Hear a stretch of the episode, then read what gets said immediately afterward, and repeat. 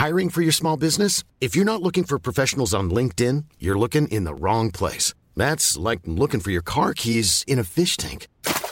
LinkedIn helps you hire professionals you can't find anywhere else, even those who aren't actively searching for a new job but might be open to the perfect role. In a given month, over 70% of LinkedIn users don't even visit other leading job sites. So start looking in the right place. With LinkedIn, you can hire professionals like a professional. Post your free job on linkedin.com slash people today. Ahora inicia A la Una con Salvador García Soto. A la Una. Donde la información fluye, el análisis se explica y la radio te acompaña. A la Una con Salvador García Soto. A la Una. Comenzamos.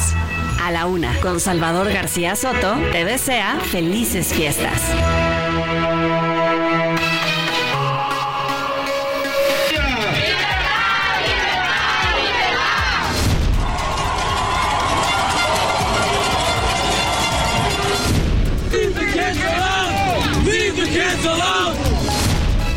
Como millones de mexicanos vengo desde abajo. Viví la discriminación, la violencia y la pobreza. Por eso quiero ser tu candidata.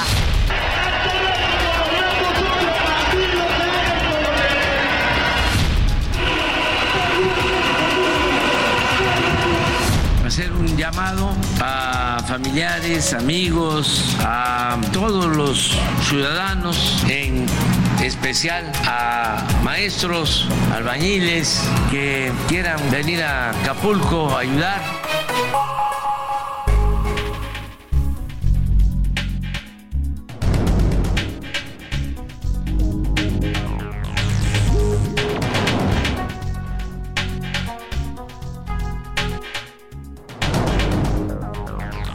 Una de la tarde con un minuto, una de la tarde con un minuto. Bienvenidas. Bienvenidos a la una con Salvador García Soto en el Heraldo Radio. A nombre del titular de este espacio, el periodista Salvador García Soto y de todo este equipo que hace posible día a día este servicio informativo, yo le saludo y le agradezco el favor de su atención. Yo soy José Luis Sánchez Macías y le vamos a informar en esta tarde de miércoles, fría tarde de miércoles 20 de diciembre del 2023. Ya nada más nos quedan 11 días de este año. Ahorita vamos a escuchar la cuenta regresiva, pero gracias, gracias por sumarse en esta transmisión. Ya las vacaciones están a todo lo que dan. La Ciudad de México está bastante tranquila en cuanto a tránsito se refiere. No en cuanto a marchas, vamos a contarle porque hubo manifestaciones a lo largo de esta mañana aquí en la Ciudad de México. Pero bueno, ya los principales destinos de playa comienzan a abarrotarse, no solamente de mexicanos, sino en su mayoría de extranjeros que huyen de las bajísimas temperaturas en Canadá, en Estados Unidos, en Europa, que hay nevadas fortísimas y bueno, las playas de nuestro país están abarrotándose poco a poco ya en miras prácticamente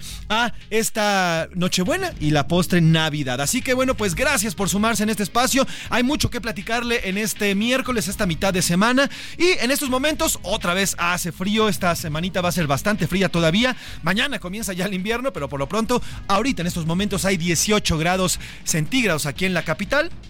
Vamos a llegar hasta los 7 grados como mínima, mínima de 7 grados. Nos levantamos con 5 grados, Dios mío, el frío que hacía el día de hoy. Y bueno, 21 grados centígrados que vamos a tener como máxima aquí en la Ciudad de México. En la zona norte, de nuestro país. Las nevadas van a continuar, sobre todo en zonas serranas, Chihuahua, Sonora, toda la zona de Tamaulipas también habrá nevadas, así como en Nuevo León. Y bueno, pues en las zonas bajas de estos estados, los fríos están entre 1 y menos 3 grados centígrados. Así que a cuidarse, ya se lo he dicho toda esta semana, vaya al doctor si es necesario, hay que procurar vacunarse contra la influencia y ahorita vamos a entrarle justamente al tema de las vacunas de COVID que ya se están vendiendo a los privados, es decir, a usted y a mí a quien quiera acceder a ellas. Y bueno, también tomar en cuenta el abrigarse y taparse. Aguas con los cambios de temperatura.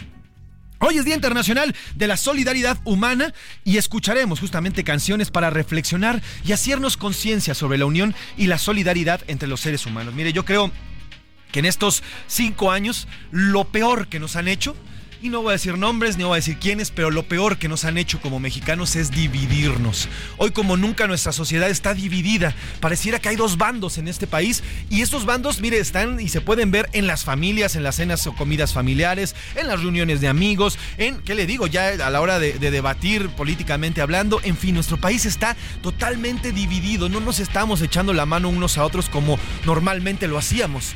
Y ahora, justamente hoy que es Día Internacional de la Solidaridad Humana, vamos a dedicar esta música a esta noble acción y también recordar que nosotros, y sería uno de mis deseos para el próximo año, nos volviéramos a unir a como estábamos antes del 2018. En fin, Día de, de la Solidaridad Humana y vamos a hablar precisamente al respecto y vamos a tener música al respecto. El señor productor Rubén Esponda nos hizo una selección muy buena de esta música y Luis nos las va a estar tocando a lo largo de estas, de estas dos horas.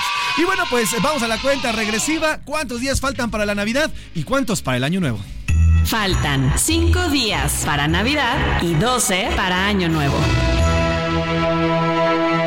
Ahí están, cinco días para la Navidad, 12 días para el Año Nuevo, se nos está yendo de las manos. Disfrútelo, mire, 12 días, 12 días tiene para hacer lo que quedó pendiente en los, en los demás días que no pudo hacer. Así que 12 días todavía tiene para cerrar con broche de oro este 2023. Dicho lo anterior, ¿qué le parece si nos vamos de lleno ya a los temas que le vamos a informar en esta tarde de miércoles y luego entramos directito a la información? A la una, con Salvador García Soto. Volaron en las primeras horas de este miércoles y la aplicación, la vacuna contra el COVID-19 de la marca Pfizer, volaron ya las primeras dosis ante las largas filas de personas que buscaban la aplicación de este biológico, el marca Pfizer. Pfizer ya se comenzó a aplicar de manera eh, privada, es decir, en las farmacias, principalmente en la farmacia San Pablo y las farmacias del ahorro. Hicimos un recorrido, vamos a ir con nuestros reporteros que estuvieron en las farmacias, conociendo la gente, cómo se estuvo vacunando, pero por lo pronto, la buena noticia una noticia que sin duda esperamos muchísimos mexicanos durante años es que ya podemos comprar la vacuna en farmacias privadas. Últimos días, familiares despidieron a los 11 eh, jóvenes asesinados en Salvatierra, Guanajuato. El ambiente es de temor entre la población. Aquí platicábamos y hemos eh, tocado el tema durante toda esta semana. Salvatierra es un pueblo muy pequeño dentro de Guanajuato, un pequeño un pueblo en el que se conocen prácticamente todos. Y estos 11 jóvenes los conocían prácticamente todo el pueblo. Hay temor porque la violencia continúa, no hay todavía seguridad suficiente para los, eh, para los, los habitantes de Salvatierra, pero además los de ayer que despidieron a los jóvenes, de los jóvenes, bueno, pues también aseguraron que tenían miedo. Nada más cerca de 100 mil pobladores, 6 mil personas viven ahí en Salvatierra. Y bueno, pues hoy, entre el miedo, la desesperación, la tristeza y también el enojo, así vive Salvatierra e imparables ataques armados entre civiles y Guardia Nacional y bloqueos en autopistas de Jalisco. Vías en Tepatitlán y en Acatic generaron terror entre la población. Los agresores escaparon en tres camionetas. Otra vez Jalisco, otra vez el terror en este estado. Oiga, ¿y buena Navidad? El presidente López Obrador adelantó que va a haber buena Navidad en Acapulco. Otra vez lo dijo. Hoy su conferencia de prensa la dio desde el puerto y señaló que para marzo la reconstrucción quedará. Mientras tanto hay 52 personas muertas y al menos 32 todavía continúan como desaparecidas ya en miras al segundo aniversario de, la pegada de Otis. Prometió el presidente una semana después de que golpeara Otis Acapulco que habría una buena Navidad. Al parecer no la va a haber. Tal vez la zona de la costera y la zona principal, digamos la turística de Acapulco, poco a poco comienza a tener vida eso sin duda. Pero hacia adentro, hacia arriba, donde viven la gente, donde viven los verdaderos acapulqueños, la gente pobre, ellos están sufriendo hoy, casi dos meses después, sin servicios básicos todavía. Y en los deportes, carta Santa Claus, la Federación Mexicana de Fútbol anunció que implementará una serie de acciones a las que denominó nuevo modelo del fútbol mexicano, entre las que destacan juegos de alto nivel para la selección mexicana y hacer públicos los audios del bar. Van a ser públicos a partir del próximo torneo estos audios del bar, del bar que todo el mundo queremos conocer, cómo definen y cómo es que revisan las jugadas. Al final, además, nos enlazaremos en exclusiva hasta Arabia para hablar de la final del Mundial de Clubes, esta final en la que León hizo el verdadero ridículo. Esto y más tendremos a lo largo de estas dos horas aquí en A la Una. Quédese, se va a informar, se va a entretener y va a tener toda la información necesaria y que debe conocer a lo largo de este día. Sin nada más que decir, ¿qué le parece si entramos de lleno ya a la información? Estas son las de cajón en A la Una. Una de la tarde con nueve minutos, una de la tarde con nueve minutos y arrancamos con la información. Una buena, sin duda buenísima noticia. A partir de hoy ya está disponible para su venta al público en privado y aplicación de la vacuna Pfizer contra el COVID-19. Ayer le informábamos, ayer le compartimos los audios. Emilka Ramírez y Laura Mendiola hablaron a las farmacias del ahorro, a farmacias Guadalajara y farmacias San Pablo y le, compartimos aquí lo que nos dijeron. A partir de hoy ya en la ahorro y Guadalajara ya pueden, perdón, ahorro y San Pablo pueden encontrar ya la vacuna eh, Pfizer en diferentes precios y bueno, pues a partir de hoy ya se empezó a aplicar. Muchísimos eh, mexicanos acudieron ya a, recibir esta vacuna desde tempranas horas, a pesar del frío y todo, se formaron en estas clínicas, estas, eh, estos consultorios que tienen las, estas farmacias donde fue aplicada la vacuna. Pero vamos con Mario Miranda, que estuvo haciendo un recorrido toda esta mañana de estos consultorios y farmacias para encontrarse a la gente que se fue a vacunar y cómo fue aplicada esta vacuna, porque por cierto ya se acabaron, se acabaron y se fueron volando lo natural. Esperemos que haya más. Querido Mario, cuéntanos cómo fue esta primera jornada ya de vacunación privada para quienes puedan y eh, compren vacunas contra el COVID. Buena tarde. Hola, ¿qué tal José Luis? Muy buenas tardes. Efectivamente, como bien lo informaste, la industria farmacéutica informó que a partir de este 20 de diciembre se realizará la venta de la vacuna Pfizer para combatir la COVID-19 como lo menciona, realizamos un recorrido desde muy temprano en varias pues, cadenas farmacéuticas donde se comentó que se realizaría la venta de esta vacuna.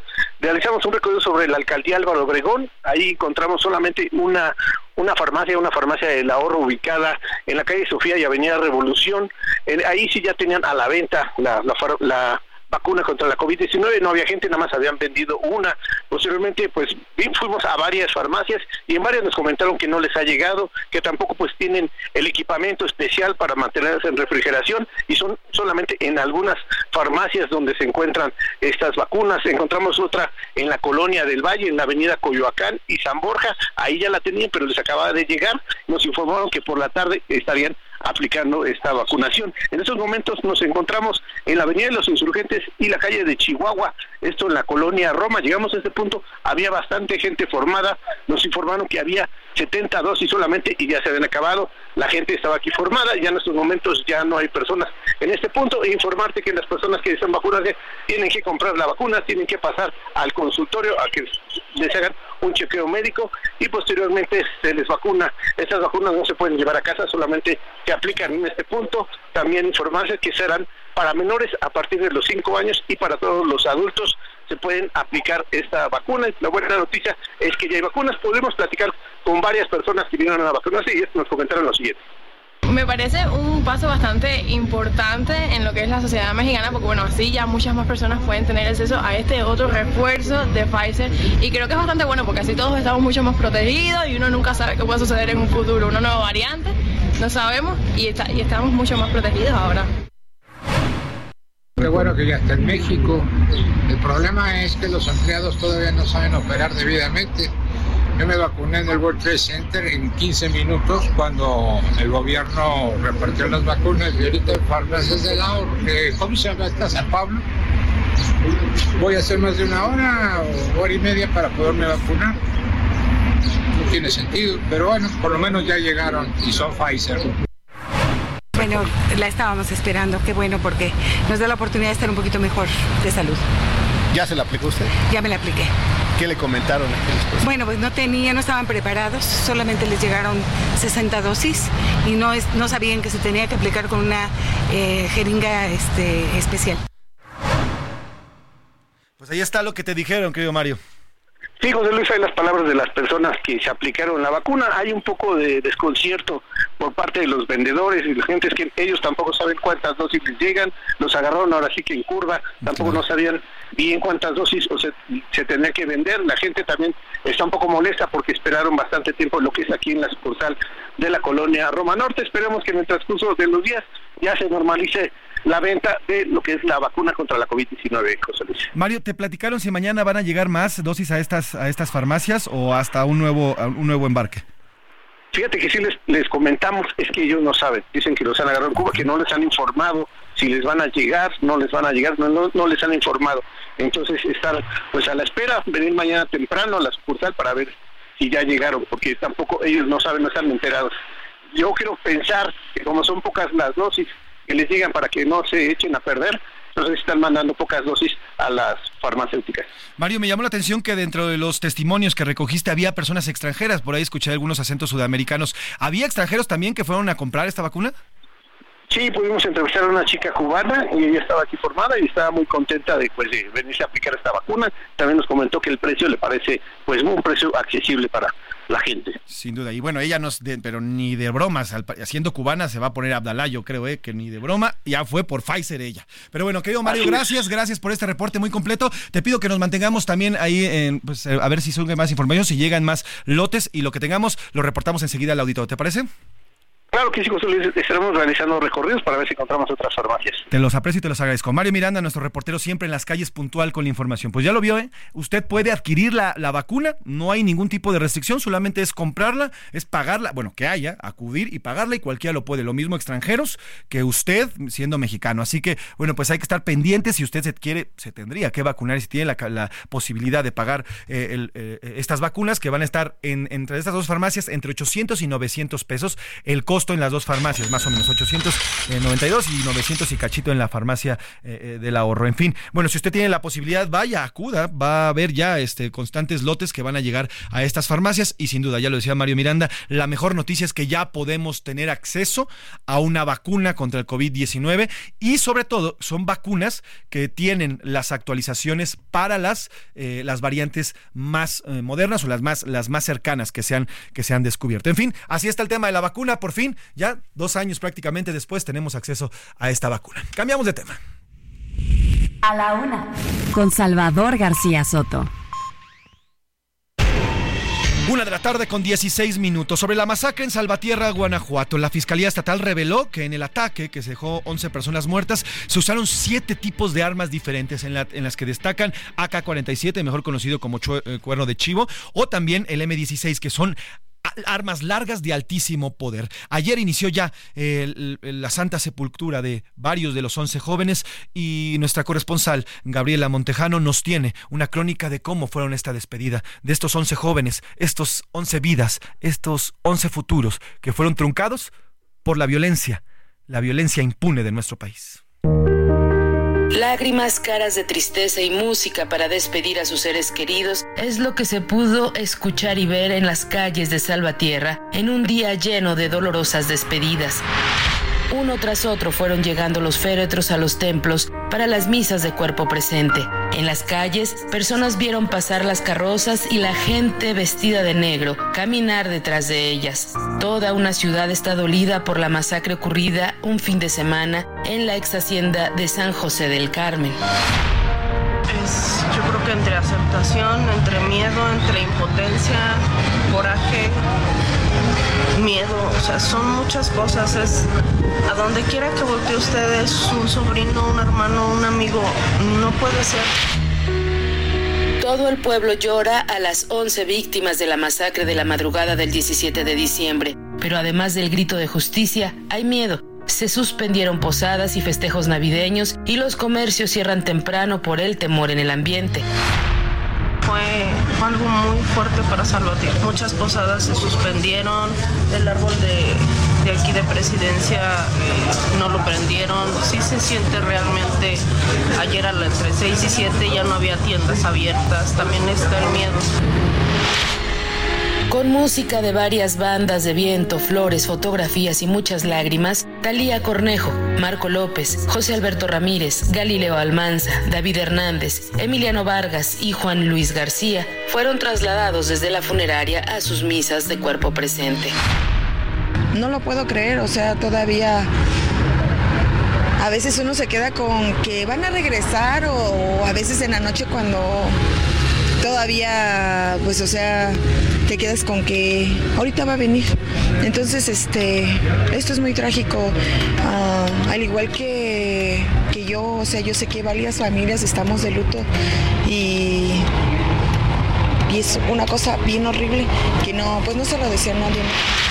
En medio de la tristeza surgen más datos de la investigación de los responsables de la masacre. Por la tarde, la Fiscalía emitió un video del fiscal regional Navigio Gallardo, quien reiteró los datos contenidos en el comunicado enviado un día antes y agregó que fueron utilizadas siete armas de fuego durante el ataque y que en total fueron siete vehículos incendiados. El fiscal regional afirma en su mensaje leído que las líneas de investigación apuntan a un grupo de personas que opera en la zona. En el lugar de los hechos se recabaron diversos elementos balísticos que corresponden a siete armas de fuego, las cuales se ha acreditado que fueron utilizadas para cometer otros hechos delictivos acontecidos en la región.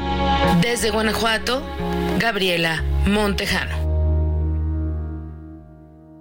Poco a poco, estas 11 personas, estos 11 jóvenes, estos 11 futuros que fueron truncados simplemente porque no los no dejaron pasar a unos criminales a una fiesta, ya están siendo sepultados. Son historias, he visto imágenes y escuchábamos parte de lo que nos narraba Gabriela Montejano, desgarrador a los padres, a las madres, están deshechas las familias. Son 11 familias que su futuro ha sido truncado, no solamente es el de un joven.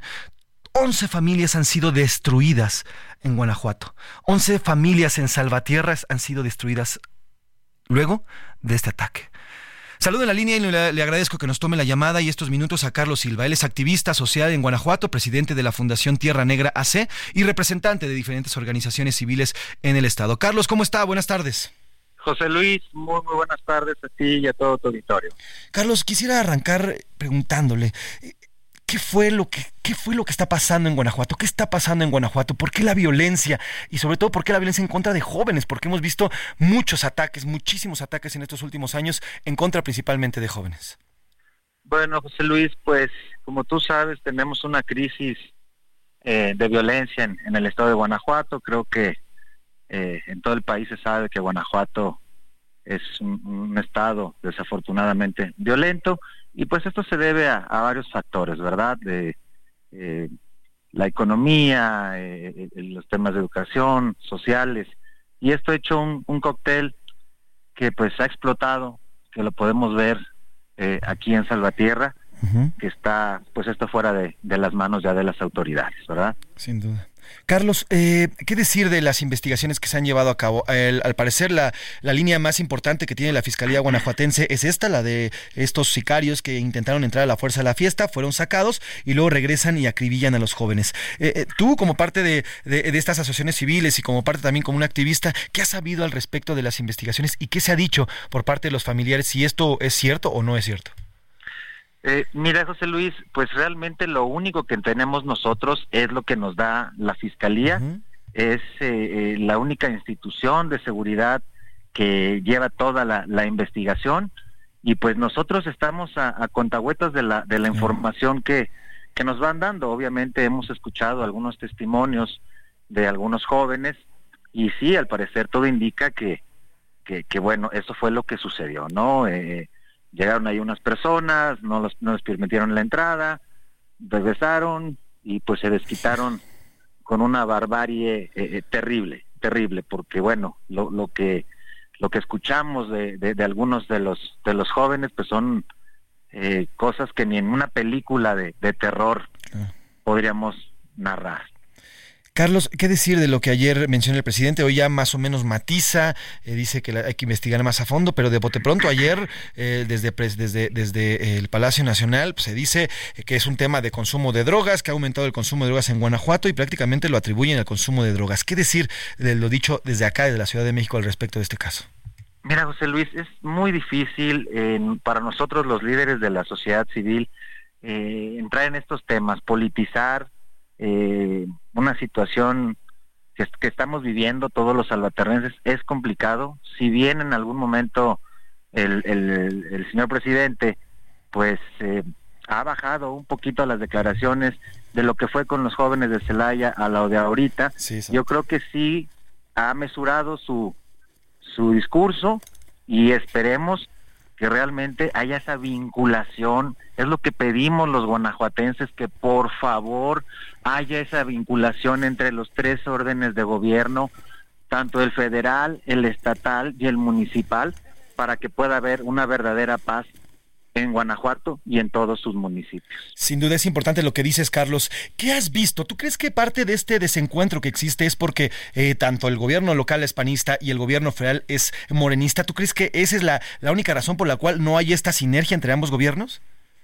No, no, no, no. Yo creo que son temas eh, desafortunados, eh, temas políticos que, bueno, eh, aquí los únicos lacerados es la sociedad civil, ¿no? Sin duda. Las luchas de poder entre el gobierno federal y, y, la cerrazón del gobierno estatal, pues es lo que ha hecho esto, ¿no? Al final de cuentas, hubo un momento en que el gobierno del estado de Guanajuato, pues no quiso el apoyo de, de la federación, ¿verdad? Como fue con el INSABI, como ha sido como en otras cuestiones.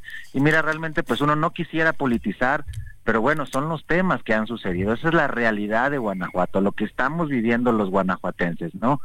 Y no queremos que sea, que si es guinda o que si es azul, lo que queremos pues es que haya paz, que haya armonía, que haya fraternidad. Ya no queremos vivir con miedo, los guanajuatenses estamos muy cansados, muy lacerados de todos estos gobiernos, de todo esto que está sucediendo y queremos realmente paz. Es lo que estamos buscando, José Luis. Pues Carlos Silva, activista social en Guanajuato y presidente de la Fundación Tierra Negra, te agradezco estos minutos y si me permites nos mantenemos en comunicación. José Luis, que estés muy bien. Excelente tarde. Excelente tarde, felices fiestas. Vamos a una pausa y regresamos aquí en A la Una. Útil y análisis puntual. En un momento regresamos. Ya estamos de vuelta en A la Una con Salvador García Soto. Tu compañía diaria al mediodía. ¿Cómo estás, mi querido José Luis? Qué gusto saludarte esta tarde aquí en este programa a la una con Salvador García Soto. Pero, ¿qué creen? Yo les vengo a decir a ustedes, amigos, que la temporada de Dueños Cabac continúa y los descuentos de hasta 100 mil pesos también. ¿Pueden imaginar adueñándose del seminuevo que siempre han querido y además con descuento? Pues no esperen más para hacerlo realidad. Solo tienen que visitar cualquiera de las tiendas Cabac. Ahí encontrarán miles de autos de todas las marcas. Suban a todos. Les aseguro que su auto ideal los está esperando. Pero apúrense porque estas ofertas se van a acabar. Aprovechen esta oportunidad única y sean dueños de su auto ideal. La temporada de dueños está en Kavak. ¿Cómo ves, mi querido José Luis? Regreso contigo. Gracias. A la una, con Salvador García Soto, te desea felices fiestas. La rima de Valdés. De Valdés, la rima. Pues para eso me gustaban los condenados priistas, que es que Alianza Progresista la Claudia necesitaba. Se les quemaban las habas para cambiar de partido, pero ¿en qué se han convertido los priistas chapulines? Ay, cositas, querubines, la noticia que se ha oído. Erubiel rompió protesta y así sin tantita pena que se nos pasa a Morena. Ahora dice que el PRI apesta, no solo él lo manifiesta, también Murat, Rubalcaba, que el pobre no se la acaba con su chica Sandra Cuevas. Ese chisme ya da hueva, chiquita no se la acaba. En Morena hay más priistas que en el mismísimo PRI. Claudia les dijo que sí, que se apunten en su lista. Se estará haciendo la lista porque de a seis yo me quedo. Puro atole con el dedo está dando la doctora. ¿Qué será del PRI ahora? Alito, no tengas miedo.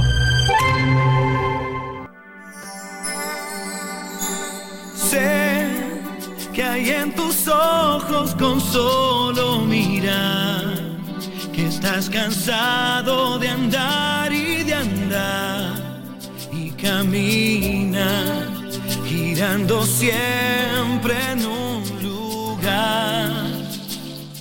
Sé que las ventanas se pueden abrir, cambiar el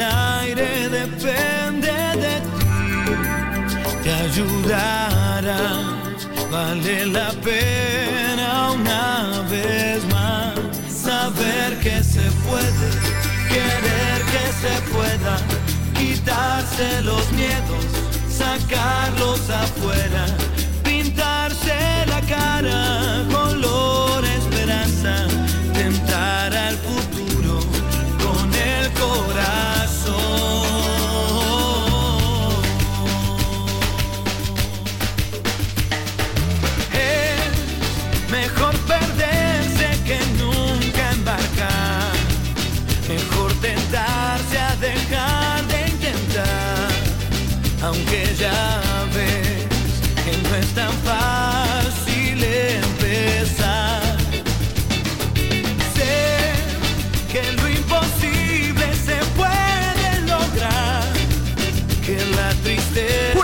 con 33 minutos, una de la tarde con 33 minutos y continuamos aquí en A la Una. Estamos escuchando Color Esperanza de Diego Torres, una canción que se hizo famosísima a inicios del 2001, una canción que habla del color esperanza, que siempre hay esperanza a pesar de todo y a pesar de todos, siempre podemos salir adelante. Hay momentos en que están enmarcados por una canción y Color Esperanza de Diego Torres es la banda sonora de algunos momentos especiales para muchos. Habla de tener fe, esperanza y tener actitud positiva ante la vida, pero también habla de que solos no podemos, que necesitamos de la otra, del otro, para salir adelante. Y de esa misma forma necesitamos a los mexicanos, nosotros los mexicanos, para sacar adelante este país. Una y otra vez estos años nos han demostrado que los políticos no sirven absolutamente para nada. Nada más nos dan a tole con el dedo, nos mienten, nos dicen, cada seis años nos renuevan las promesas y cada seis años nos vuelven a defraudar. Cada tres años los gobernantes locales y cada tres años los diputados y seis años los senadores nos van mintiendo y nosotros vamos aceptando estas mentiras. Pero sobre todo nosotros, sí, no sirven para nada. Pero nosotros nos hemos dividido en este trayecto. Y es por eso que hoy, justamente en el Día de la Solidaridad, tenemos que unirnos y tenemos que recordar a través de la música que podemos estar juntos y que solo juntos vamos a sacar adelante a este país. Porque cuando el Estado no está, ya hemos visto que los criminales se apoderan de los espacios solos. Es momento de que nosotros tomemos estos espacios que el gobierno y que los gobiernos anteriores no han querido, no han querido hacerse cargo. Color Esperanza, Diego Torres, Trépale mi Luis y seguimos con más información.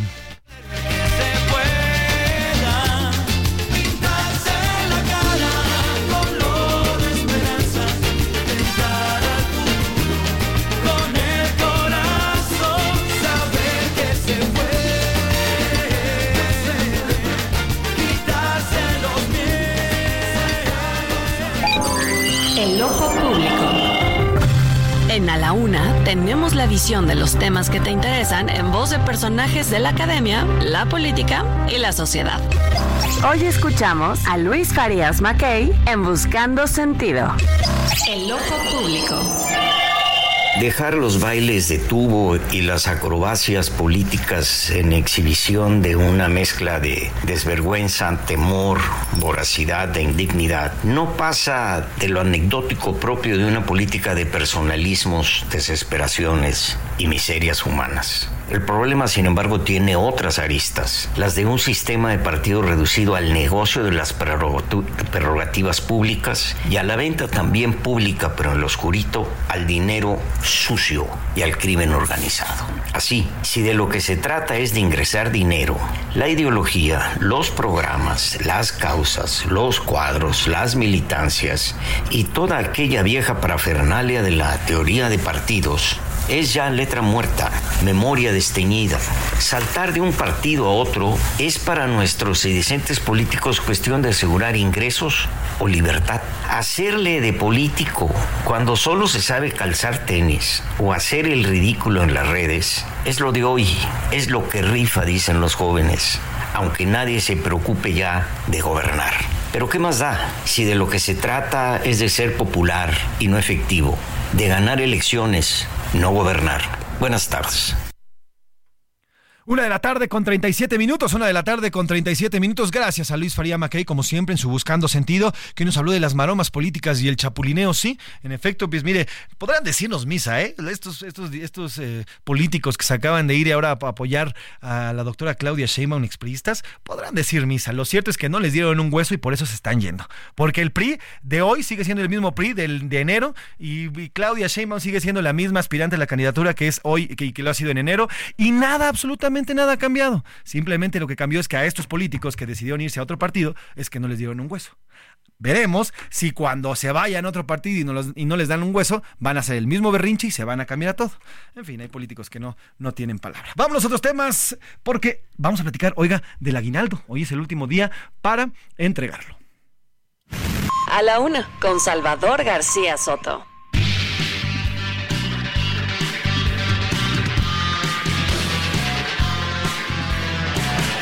Una de la tarde con 38 minutos, una de la tarde con 38 minutos. Oiga, hablábamos del aguinaldo, esta prestación que tenemos los mexicanos, los trabajadores mexicanos. Y bueno, pues hoy es el último día para que las empresas, los patrones entreguen esta prestación y para conocer y para saber qué podemos hacer si a usted no se lo han entregado, si a usted no le han dado esta prestación, bueno, ¿qué podemos hacer como trabajadores? Saludo con muchísimo gusto y le agradezco el favor de, de su tiempo a David Gerardo García Morales. Él es integrante de la Comisión Técnica de Seguridad Social del Colegio de Contadores Públicos de México. ¿Cómo está eh, David? Buena tarde.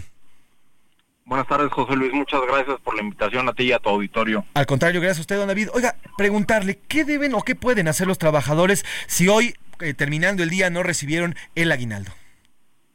Mira, eh, tenemos que empezar, el aguinaldo es un derecho del trabajador, ¿no? Este, los, eh, como bien dices, los patrones están obligados a hoy, 20 de diciembre, pagar todos los aguinaldos de sus trabajadores, ¿no? Entonces, ¿qué pueden hacer? ¿Qué puede hacer un trabajador? Acudir a la Profedet. La Profedet es la Procuraduría de la eh, Federal para la Defensa del Trabajo, este quien se encargará de requerir este pago o conciliar con los patrones, ¿no? Este todos los trabajadores tienen un año para reclamar este aguinaldo. Si el 20 de diciembre de 2024 no han reclamado el aguinaldo de 2023, pierden ese derecho a reclamarlo. Entonces es muy importante que tengan esto en consideración por si el patrón le dice, oye, no tengo utilidades, no tengo eh, flujo, para realizar estos pagos. Esos no son pretextos que puedan poner los patrones para omitir el pago del aguinaldo, que es un derecho de los trabajadores. Sin duda. Ahora, ¿qué pasa? Estamos platicando en estos momentos con David Gerardo García Morales, él es integrante de la Comisión Técnica de Seguridad Social del Colegio de Contadores Públicos de México. ¿Qué le pasa a los patrones si ellos no lo pagan? Ya nos dice David que tiene el, trabajador el derecho a cobrarlo durante este año, pero ¿qué pasa si el patrón, pues, eh, digamos que se hace, pues, que la Virgen le habla y no paga y da largas y da largas y da largas? ¿Hay algún tipo de reprimenda o algún tipo eh, pues, de castigo en contra de los patrones si no pagan estas prestaciones, estos derechos, como bien nos dice? Sí, una vez que las autoridades del trabajo, eh, como es la Profet, se percatan de este incumplimiento, pueden multar al patrón con una sanción que va de las 50 a las 5 mil veces la unidad de medida de actualización. Esto por cada uno de los trabajadores. Entonces, estamos hablando que por cada trabajador pudieran ya llegar a ser multados eh, por una, una sanción desde que va desde los 518 pesos hasta los 518 mil pesos, ¿no? Entonces, este, esto dependerá de la gravedad de la infracción, eh, de los daños que se produjeron a, los trabajadores y de la capacidad económica de la empresa, así como hay una reincidencia, ¿no? Hay patrones que año con año eh, ponen pretextos, para no pagar el aguinaldo a sus trabajadores y esto va incrementando las sanciones que van recibiendo por parte de las autoridades. Ahora, eh, David, estas sanciones son, eh, por ejemplo, al, día 21, es decir, si, si, una empresa no pagó y se quejan los trabajadores, las sanciones vienen luego, luego, o hay un, digamos, un periodo de gracia para los patrones, las empresas, para que hagan este pago. No, el del derecho del trabajador o el cumplimiento es el día de hoy, día 20. A partir del día de mañana, ante un reclamo de los trabajadores, las autoridades del trabajo pueden llegar a imponer estas sanciones a los patrones, aun y cuando haya un convenio para el pago extemporáneo. Perfectísimo. Ahora sí, David, ayúdenos a calcular este, eh, este aguinaldo. ¿Cómo lo calcula? Si es que nos están escuchando las, los trabajadores eh, que en este momento, ¿cómo pueden calcular su aguinaldo para que no les vayan a llevar la vuelta y le digan y les vayan a pagar menos? ¿Cómo, cómo se calcula este aguinaldo? Mira, el equivalente, el aguinaldo mínimo a pagar el que tienen eh, derecho los trabajadores por ley es de 15 días de salario. Entonces, básicamente un trabajador que gana 5 mil pesos quincenales tendrá derecho a un aguinaldo de 5 mil pesos. Correcto. Hay que revisar eh, los contratos de los trabajadores, tanto los individuales como los colectivos, porque en ocasiones se lleva a cabo el pago de aguinaldo eh, de acuerdo a lo acordado entre patrón y trabajador o patrón y sindicato por más de, estos 15 días. No pueden llegar a ser 20 días, puede ser un mes de salario, hasta dos, tres meses, de, acuerdo a las condiciones que se hayan establecido en estos contratos. Es decir, lo mínimo son 15 días si se tiene el año cumplido, ¿es correcto?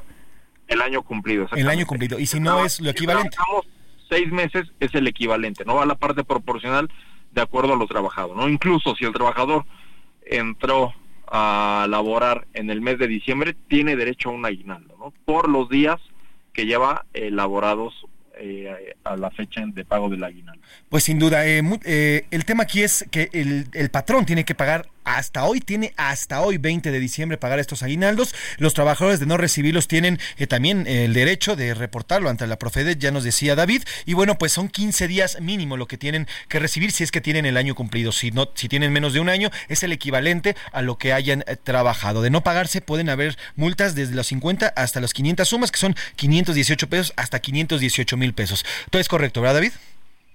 Es correcto, va de, las 50 a las 5000 UMAS. Sí, 5000 UMAS. Oiga, pues, eh, pues, le agradezco esta información, sin duda es importantísima. Hay muchos trabajadores que todavía no reciben este, este beneficio y este derecho, como bien lo dice. Y si nos permite, estaremos en comunicación para analizar ya después cómo, bien, cómo se viene el próximo año en temas contables y, bueno, también en temas de derechos de los trabajadores. Muchas gracias, David Gerardo García Morales, integrante de la Comisión Técnica de Seguridad Social del Colegio de Contadores Públicos de México. Que tenga buena tarde. Igualmente, gracias a ti. Pues ahí está, importantísima información para usted.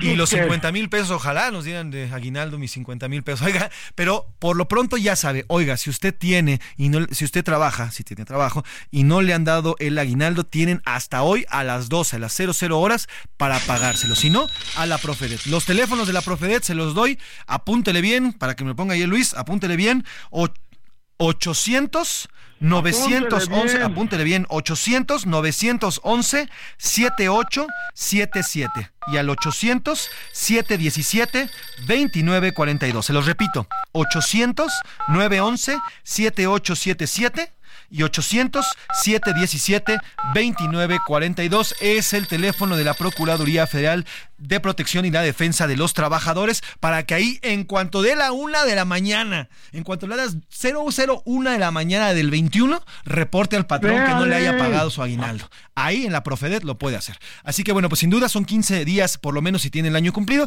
y bueno, en, proporcional si tiene menos del año cumplido. Pero es una obligación de los patrones. Vamos a 50 mil pesos que sería 100 billetes de a 500. A la una, con Salvador García Soto. Una de la tarde con 45 minutos. Hoy en este espacio le hemos estado informando acerca de la desaparición de 10, perdón, de 8 personas de origen ecuatoriano que estaban desaparecidas desde el 10 de diciembre pasado. Al parecer ya fueron localizados y vamos hasta Chihuahua, justamente hasta Ciudad Juárez, porque mi compañero y amigo Federico Guevara tiene la información puntual. Al parecer ya fueron localizados. Fede, ¿cómo estás? Buenas tardes. Cuéntanos qué pasó con estos ecuatorianos. Buenas tardes, Salvador. Efectivamente, fue una familia de varias personas, de ocho integrantes, quienes tuvieron un reporte de, extravío incluso fueron ubicados presuntamente en Zacatecas, por lo cual eh, las autoridades zacatecanas empezaron a indagar en torno al paradero de estos migrantes.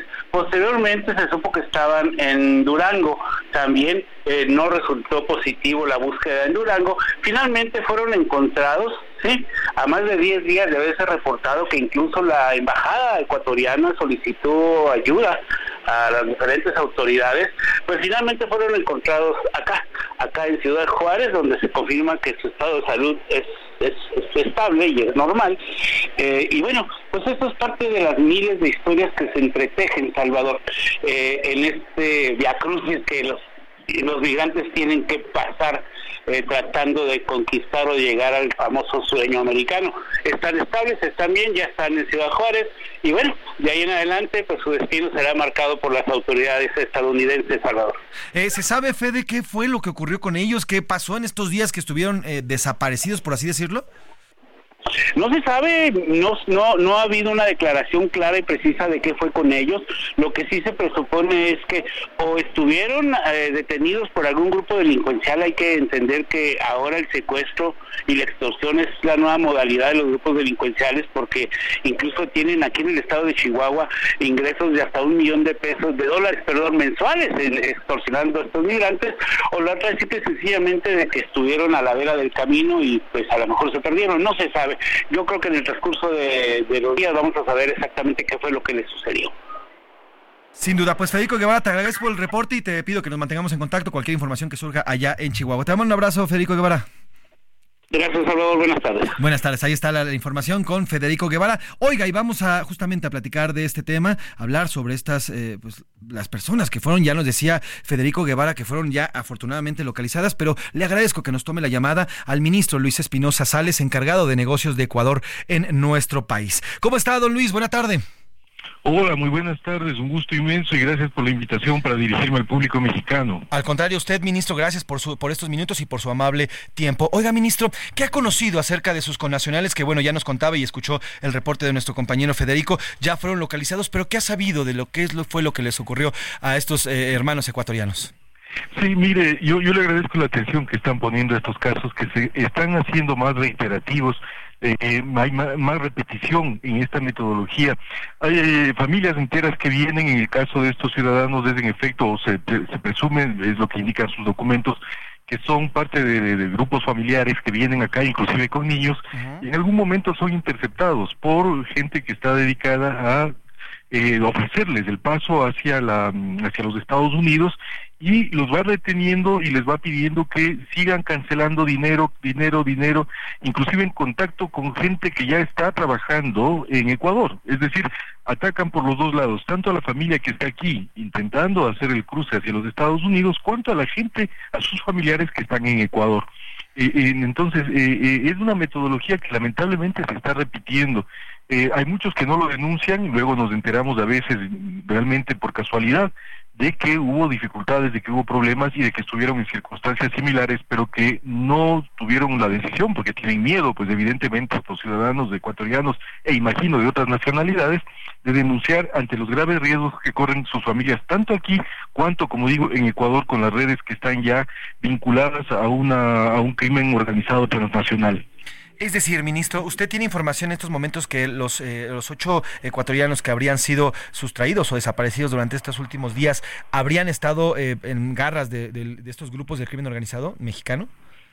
Sí, mire, hay, hay, una, una serie de, versiones que, nos, han, nos han proporcionado en ocasiones los familiares, en ocasiones las autoridades, tanto de Ecuador cuanto de acá de, México, en el sentido de que la figura es una especie de figura de retención, ¿no? No, no se la califica como un secuestro propiamente dicho, pero se condiciona que continúe la ruta, la, la familia o la gente o los, los migrantes, eh, que continúe la ruta a cambio de ciertos pagos.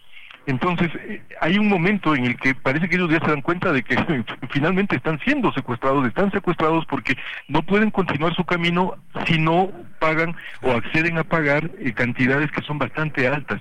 Y en el caso de estas familias o de la familia que usted menciona, de estos ocho miembros, es, es, caso de, el caso de personas que tienen eh, recursos económicos muy limitados. ¿Sí? Entonces, ese es un problema adicional que se presenta, que es un grupo social que no es exactamente un grupo que tenga eh, recursos, bienes o propiedades como para justificar que se les esté exigiendo una cantidad, unas cantidades tan elevadas de dinero. Sin duda, al final vienen huyendo de una situación y se encuentran al parecer una peor aquí en México. Ahora, ¿qué reportes han tenido ustedes? Estamos platicando con el ministro Luis Espinosa Sales, encargado de negocios del eh, país ecuatoriano en nuestro país aquí en México. ¿Qué, reportes ha tenido, don Luis, en estos últimos años? Eh, al parecer ya tienen muy medido desde Ecuador este tema de las bandas criminales y del crimen organizado que está cooptando a los migrantes en nuestro país en cuanto llegan, en cuanto llegan aquí a México. ¿Qué reportes han tenido ahí en Ecuador eh, sobre el aumento, un posible aumento de estos ataques de estas bandas principalmente a los migrantes. Sí, eh, mire, el, tema es que ha habido un giro de toda la actividad delictiva, que como digo yo ya corresponde a una organización bastante bien medida, bastante bien calibrada, que es de crimen transnacional organizado. Hay bandas que se dedican como parte, como una de sus eh, actividades, si quiere usted, justamente a la extorsión a los migrantes pero no no son las únicas, ¿no? Y las constancias están y las evidencias están en que hay expresiones inclusive culturales mexicanas que ahora están siendo representadas en ciertos sectores de, de algunas ciudades ecuatorianas. Por ejemplo, eh, pongo un ejemplo que desde que surgió hace 15 días o una semana, detectaron pues que había unos altares a la Santa Muerte. Esa no era una costumbre ni era una, una tradición conocida en Ecuador y ahora eh, eh, descubrieron una banda pues de, personas que estaban fuera de la ley y tenían estos altares, lo que demuestra los grandes vínculos y los grandes nexos que están surgiendo. Además, en áreas como el narcotráfico también está, está presentándose este tipo de vinculaciones, lo que hace y obliga a que tengamos una, una, una, respuesta que sea también, ojalá en algún punto, más, eh, más enhebrada, más, más coordinada entre los estados. En el caso de, las de los reportes que tenemos, eh, se dan de manera repetida, como yo le digo, desde Ecuador, porque desde ahí es de donde surgen las eh, denuncias hacia acá, hacia México, hacia la representación diplomática, nuestras representaciones consulares, en el sentido de que son los familiares en Ecuador los que reciben estos pedidos de rescate eh, para sus familiares, que hagan depósitos de, de, sumas bastante altas de dinero, 20 mil, 30 mil dólares, a cambio de permitir que sus familiares de acá en México sigan su camino eh, con la expectativa de llegar hacia los Estados Unidos. Entonces, generalmente esa es la mecánica, ¿no? Un familiar en Ecuador se entera del asunto, es contactado, lo dice ante las autoridades y las autoridades de Ecuador a su vez nos piden a nosotros que, que, que reaccionemos. La reacción corre a cargo de los consulados, tenemos dos, uno en Monterrey y otro acá en la Ciudad de México, y debo reconocerle en todo caso que las autoridades mexicanas, especialmente la Fiscalía, las autoridades de las gobernaciones, las autoridades federales, las, las autoridades del Instituto de Migración, siempre han estado receptivas a los pedidos que se han formulado desde Ecuador para que nos ayuden a buscar dónde están los conciudadanos ecuatorianos y en la medida de lo posible pues dar con su paradero para que puedan salir en libertad eh, en las mejores condiciones posibles. Pues eh, ministro Luis Espinosa Sales, encargado de negocios de Ecuador en nuestro país, le agradezco estos minutos y sobre todo que nos haya eh, ampliado el panorama de cómo esto, estas bandas criminales mexicanas ya actúan desde su país, desde Ecuador. Le agradezco estos minutos y si me permite nos mantenemos en comunicación. Que tenga buena tarde, ministro. Muy amable, muchas gracias, un saludo a todos. Gracias. Saludos de regreso. Pues ahí está, el crimen organizado es nada más y nada menos que está metido hasta en la sopa. Operan desde Ecuador hasta la frontera con Estados Unidos en nuestro país. Nos vamos a una pausa, se fue así de rápido la primera hora y regresamos aquí en A la Una. A la Una, con Salvador García Soto, te desea felices fiestas. No le cambies. Estás en A la Una con Salvador García Soto. Información útil y análisis puntual. En un momento regresamos. Ya inicia la segunda hora de A la Una con Salvador García Soto. A la Una, donde la información fluye, el análisis se explica y la radio te acompaña. A la Una con Salvador García Soto. A la Una. Comenzamos. Sigue creando momentos llenos de estilo deportivo con Ford Escape híbrida Estrena a 24 meses sin intereses y seguro promocional. Visita a tu distribuidor Ford más cercano. Consulta términos y condiciones en Ford.mx. Vigencia del 1 de diciembre de 2023 al 2 de enero de 2024. A la una, con Salvador García Soto, te desea felices fiestas.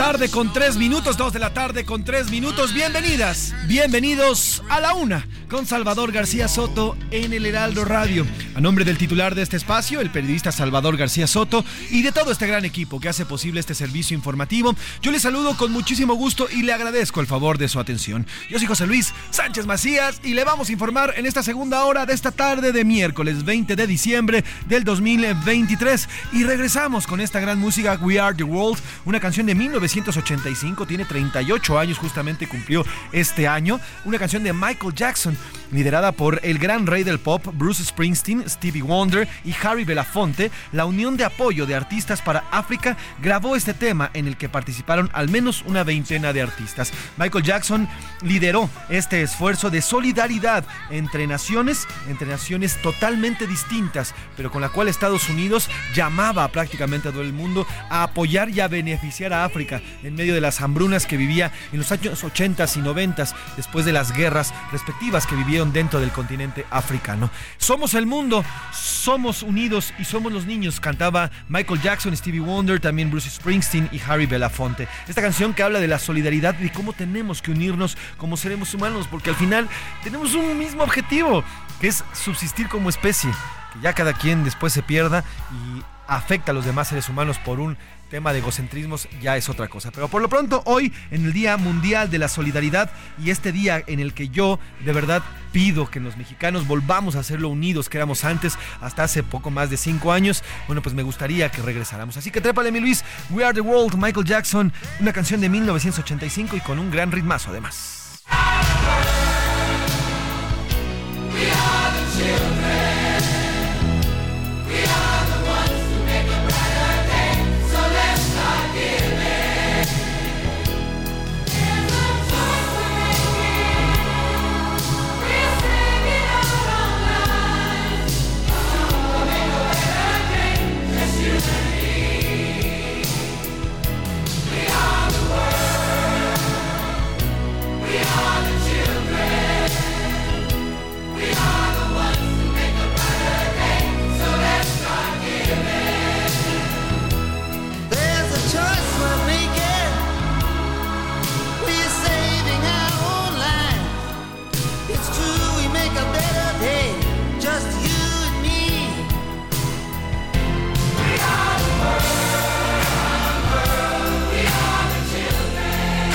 De la tarde con seis minutos, dos de la tarde con seis minutos. Oiga, tenemos muchos temas más por tocar en esta segunda hora de A la Una. Vamos a hablar de lo que está pasando en Estados Unidos porque ayer Ayer un juez definió que el presidente o expresidente Donald Trump no podrá estar en la boleta, en la boleta presidencial del estado de Colorado. Ha sido excluido y no aparecerá justamente en las boletas de este estado luego de los juicios que está enfrentando en Estados Unidos. Además, en esta segunda hora también platicaremos, eh, le vamos a contar sobre cómo va la reconstrucción de Acapulco Guerrero. Hoy estuvo el presidente López Obrador allá, estuvo en la conferencia mañanera. Hay muchas quejas porque dicen que el presidente no se ha acercado a la gente. El presidente solamente hace recorridos eh, por vía eh, helicóptero, está en la zona naval, no se acerca lo mucho a la zona del, puerto, la zona donde está la Miguel Alemán, la costera Miguel Alemán, pero no está yendo hacia donde está la gente, a la gente que seguramente votó por él y por su partido. No está visitando las casas de la gente que todavía no tiene servicios básicos y además en la mañanera sigue prometiendo que va a haber una buena Navidad para todos los acapulqueños. Entonces hay varias quejas y vamos a ir a Acapulco para encontrar y saber qué es lo que está pasando. Platicaremos también con Oscar Mota de todo el acontecer deportivo. Oiga, los dueños se reunieron ayer en su última reunión de dueños del fútbol mexicano y lanzaron nuevas disposiciones para el próximo año en los torneos de fútbol.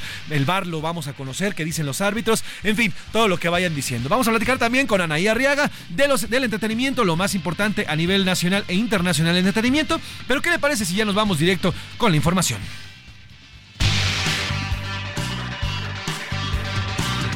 Dos de la tarde con siete minutos, dos de la tarde con siete minutos y arrancamos con la información. En la mañanera desde Acapulco Guerrero, la gobernadora morenista Evelyn Salgado informó que hay 52 personas fallecidas y sigue la búsqueda de 32 desaparecidas. Esto tras el paso de huracán Otis, que el próximo lunes cumplirá dos meses. De acuerdo a la última actualización que tenemos, eh, cifras oficiales que nos brinda la Fiscalía General del Estado, se tiene el reporte de 52 personas fallecidas. Eh, se mantiene un esfuerzo muy importante eh, con los tres órdenes de gobierno para la localización de 32 personas que continúan en calidad de desaparecidas y bueno, pues también está todos los trabajos de búsqueda que Ahí está lo que dice la gobernadora de Guerrero, Evelyn Salgado. Por su parte, el presidente López Obrador afirmó que para marzo, para marzo próximo, terminará la reconstrucción de Acapulco y Coyuca de Benítez. También hizo un llamado a los albañiles mexicanos para que participen en el proceso de reconstrucción. Además, dejó en claro que la Navidad, según él, va a estar mucho mejor en el puerto y que para Año Nuevo será otra fiesta. Así lo dijo esta mañana precisamente desde la zona naval, allá en Acapulco, Guerrero.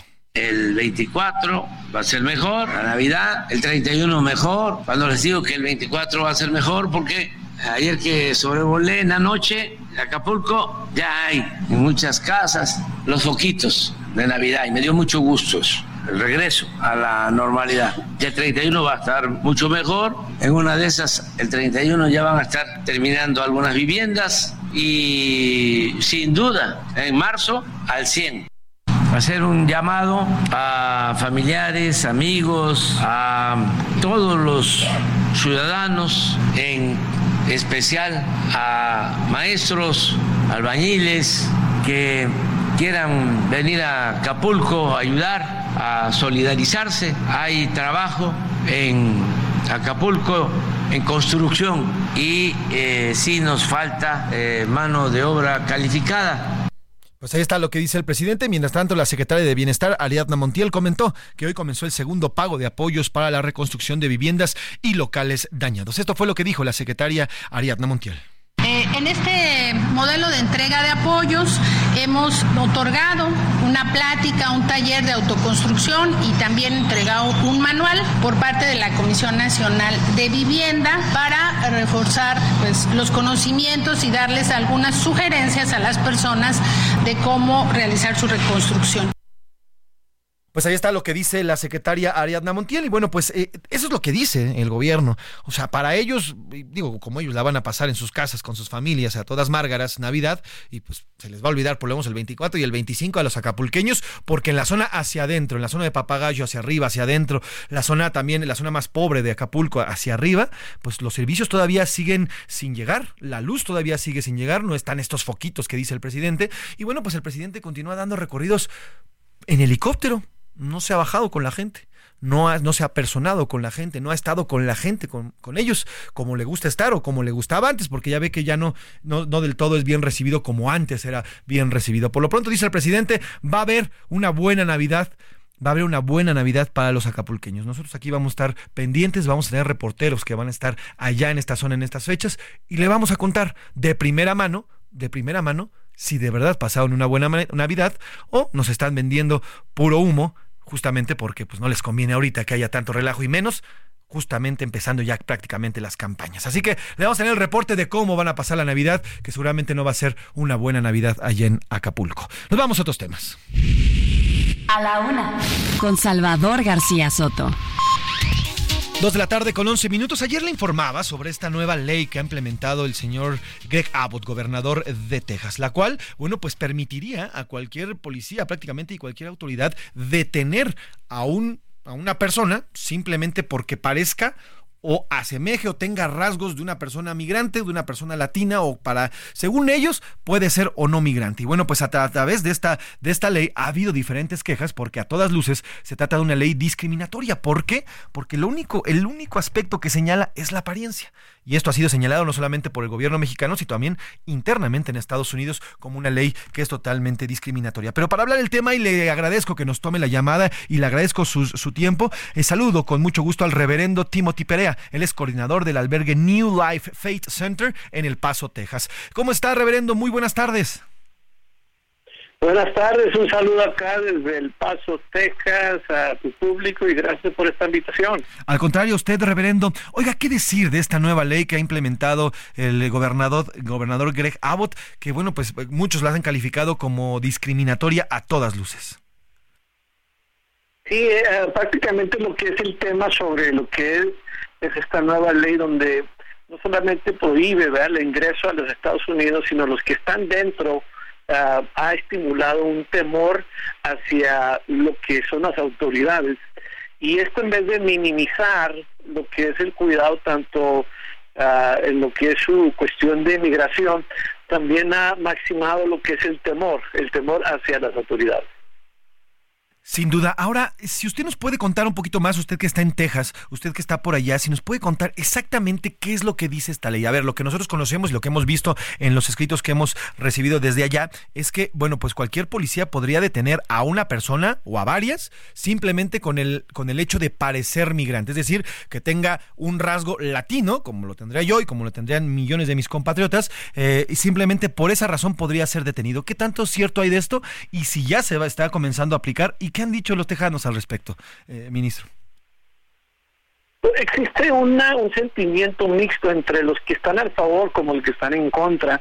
Ah, obviamente los que están en contra de esta situación inmigratoria pues, están felices porque dicen esto va a disminuir la cantidad de inmigrantes que ingresan a nuestro país y los que están ah, obviamente al favor del inmigrante que, que tenga una mejor vida ha producido una inquietud entre ellos, porque finalmente sabemos que entre esta comunidad, ah, tanto como lo acabas de mencionar, latino, ah, que viene por una, una mejor vida, se ha estrechado de una manera muy particular para ingresar al país. Y con esta ley ah, que ha ingresado hace un par de días, eh, está creando un estímulo tanto negativo como ah, desconfianza ah, hacia las autoridades y como iglesia particular nos limita en poder ayudar a, nuestros ah, queridos hermanos venezolanos y colombianos. Sin duda. Ahora, yo le quería preguntar porque también dentro de las mismas policías, pues hay, al final Texas es un estado en el que casi el 10% de su población eh, tiene algún rasgo o alguna ascendencia latina. Al final también dentro de las mismas policías tejanas hay personas de ascendencia latina que podrían ser, eh, pues incluso si no están con uniforme, objeto de esta ley. A pesar de ello, estos, estos oficiales, vamos a comenzar a ver latinos deteniendo latinos simplemente porque parecen latinos. ¿Es lo que vamos a ver ahora en Texas? Sí, algo similar que lo que pasó algunos años en el, ah, en el estado de Arizona con el sheriff de Arpaio, donde él, le dio la autoridad tanto a la, policía local, los sheriffes de preguntar, cuestionar. Pues a nosotros nos toca educar a la gente informarles que sí, ya, ya ingresó la ley, pero mientras que este es un área como por ejemplo una iglesia, uh, esta es un hospital, o áreas donde no pueden ellos ingresar la autoridad, estás protegido. Entonces, puede ser eh, relativamente el tema de que posiblemente un latino se entregue al otro, especialmente si están en contra de los inmigrantes que ingresan a, nuestro país. Sin duda, en el albergue, en el albergue reverendo, en el que usted, usted coordina, ¿cómo han visto esta, esta nueva ley? ¿Qué, es lo que esperan y qué previsiones ya están tomando eh, en cuanto entre ya en vigor esta nueva, eh, esta nueva ley que ha dictado el gobernador Greg Abbott? Bueno, ah, como decía al principio, está máxima, se maxima lo que es el, el, el, miedo, es un, es un miedo en la cual te ven los ojos. Una de las veces que he platicado con los inmigrantes, con muchísimas familias, ah, me acuerdo una niña que, que salió, una niña de aproximadamente ocho años, eh, nos decía que ser inmigrante no es fácil. Y, y una de las cosas que, que esto limita más bien como refugio o albergue es que la gente tenga confianza en nuestros ah, en nuestras leyes, leyes que protegen aún al inmigrante cuando cruce legalmente. Y el mensaje totalmente hacia las familias que están ahorita al borde de cruzar es que no entren, no ingresen al país, porque si no, si ingresan ilegalmente, van a sufrir ah, cuestiones penadas o algo que, que puede llevar a a, cierto tiempo en una cárcel. Entonces eso sí, sí está creando un miedo hacia esta nueva ley. Eh, estamos platicando con el reverendo Timothy Pereira, el coordinador del albergue New Life Faith Center en El Paso, Texas. Eh, reverendo, el próximo año va a haber elecciones en Estados Unidos y bueno, pues parte, seguramente parte del discurso que van a manejar, por lo menos los republicanos, es el tema de la migración y pegarle justamente a México. ¿Usted ve que en los próximos meses, cuando ya entremos ahora sí de lleno el próximo año en las campañas de Estados Unidos, que este tipo de, pues, de leyes, de acciones, de discursos en contra de los migrantes vayan siendo más crueles e incluso más eh, eh, racistas en contra de los migrantes y, principalmente toda, de toda la gente de los, latinos?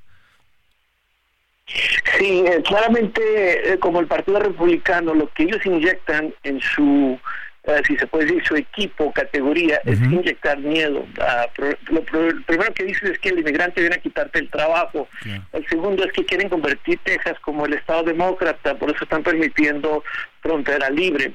Entonces, esas dos narrativas ah, que están inyectando en su, en su categoría, en el grupo de ellos de, de, apoyo, uh, estimula a una cuestión negativa. Entonces, como le acabas de decir, eh, el siguiente año va a ser un año Ah, en la cual vamos a ver el fruto que supuestamente ellos dicen que vamos a, cosechar, pero finalmente yo educo tanto a mi iglesia como a los que están alrededor de mí de que un inmigrante viene a buscar una mejor vida, no puede votar porque no es ciudadano, sí está el tema de las cuestiones de licencia, pero finalmente ah, lo que es ser votante tienes que ser un ciudadano. Y en lo particular debemos como iglesia responder a esta crisis de una manera muy justa y, verlo en la perspectiva. Pero el tema de ellos, de los republicanos, como le acabo de decir, es un tema que proyecta el racismo, al menosprecio a nuestro prójimo, de la cual nosotros no participamos en ello. Eh, por último, le quiero preguntar, reverendo, usted a partir de, eh, estas nuevas leyes o estas nuevas, pues estas nuevas eh, reglas que están poniendo en estados, por ejemplo, como Texas, ¿ha visto un aumento en, el, en la llegada de migrantes para protegerse y cuidarse de esta aplicación y de las autoridades que a toda costa quieren ir en contra suya? ¿O ellos simplemente llegan a Estados Unidos y buscan la forma de quedarse o la forma de permanecer en el país? Sí, correctamente lo que acabas de decir en cuestión de, aumento. Hemos visto más familias integrarse a lo que es el grupo de, de, ah, buscar un asilo político, buscar trabajo, bueno, X. Entonces, eso ha aumentado un deseo de quedarse ya sería en el país o estar en un área donde no profite, no sea como Texas, Texas promueve mucho lo que es esa, ese menosprecio, como hemos platicado anteriormente.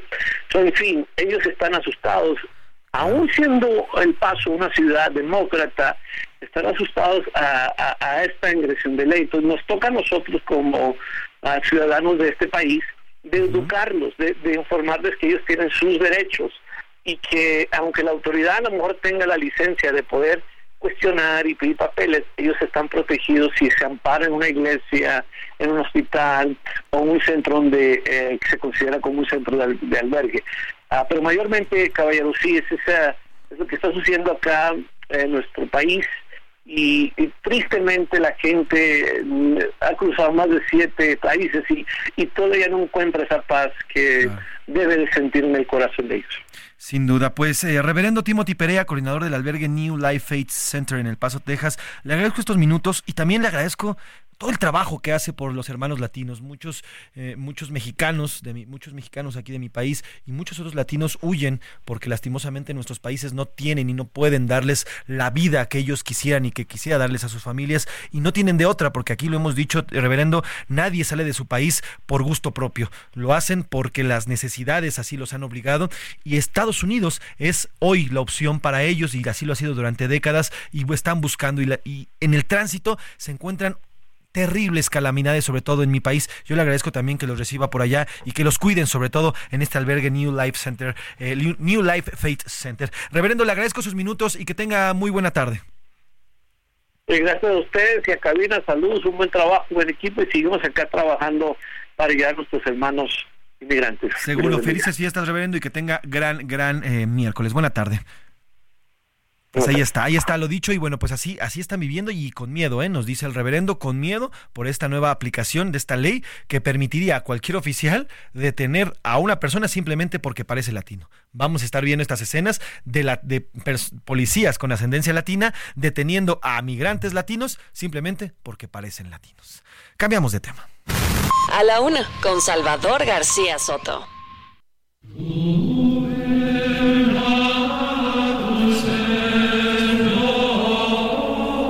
Hermanos, quiero decirles que ha llegado ya la santa bendición para los tres, para los priistas, principalmente los tres priistas que han decidido apoyar a la licenciada, a la doctora Claudia Sheinbaum. El presidente López Obrador calificó como buena la alianza progresista conformada por expriistas que se unieron a la precampaña de la candidata presidencial de Morena, Claudia Sheinbaum, a pesar, dijo, de que, de que se portaron mal estos priistas. Así que ya hoy el presidente desde el púlpito presidencial y con su gran, su gran halo ha limpiado a estos priistas y les dice, qué bueno, qué bueno que tengan esa alianza. Así lo dijo hoy el presidente López Obrador. Todas las alianzas son buenas cuando tienen un objetivo superior, la transformación del país, el beneficio al pueblo, cuando hay por delante un ideal, un programa, todo eso obviamente está en la 4T, obviamente todo eso está ahí y él lo provee y él lo da. Así que bienvenidos, estos periodistas han sido, han sido ya acarreados y llevados hasta el bien, hasta el este hermoso pescador de hombres que los ha aceptado y les ha dicho, no importa periodistas, a pesar de que se portaron mal en un tiempo, hoy son bienvenidos a esta 4T. Aleluya para los periodistas y aleluya para todos. Vámonos a una pausa, son 12 con, 2 con 24 segundos. Vámonos a una pausa. Imagine de John Lennon, una canción de 1971, no tiene más presentación. Regresamos aquí en A la Una.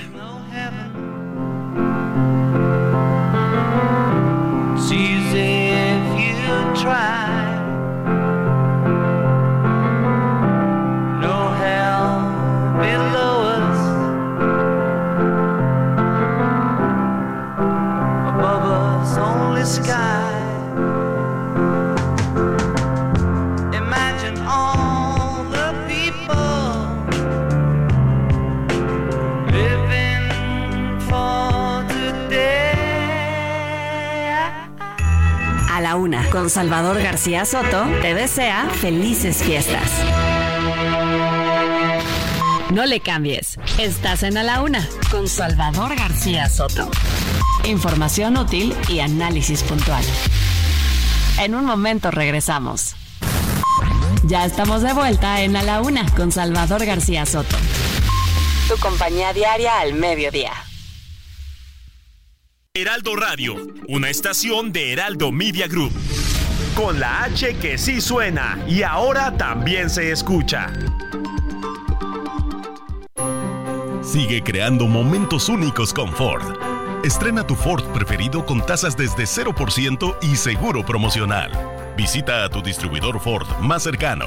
Consulta términos y condiciones en Ford.mx. Vigencia del 1 de diciembre de 2023 al 2 de enero de 2024 a la una con Salvador García Soto te desea felices fiestas.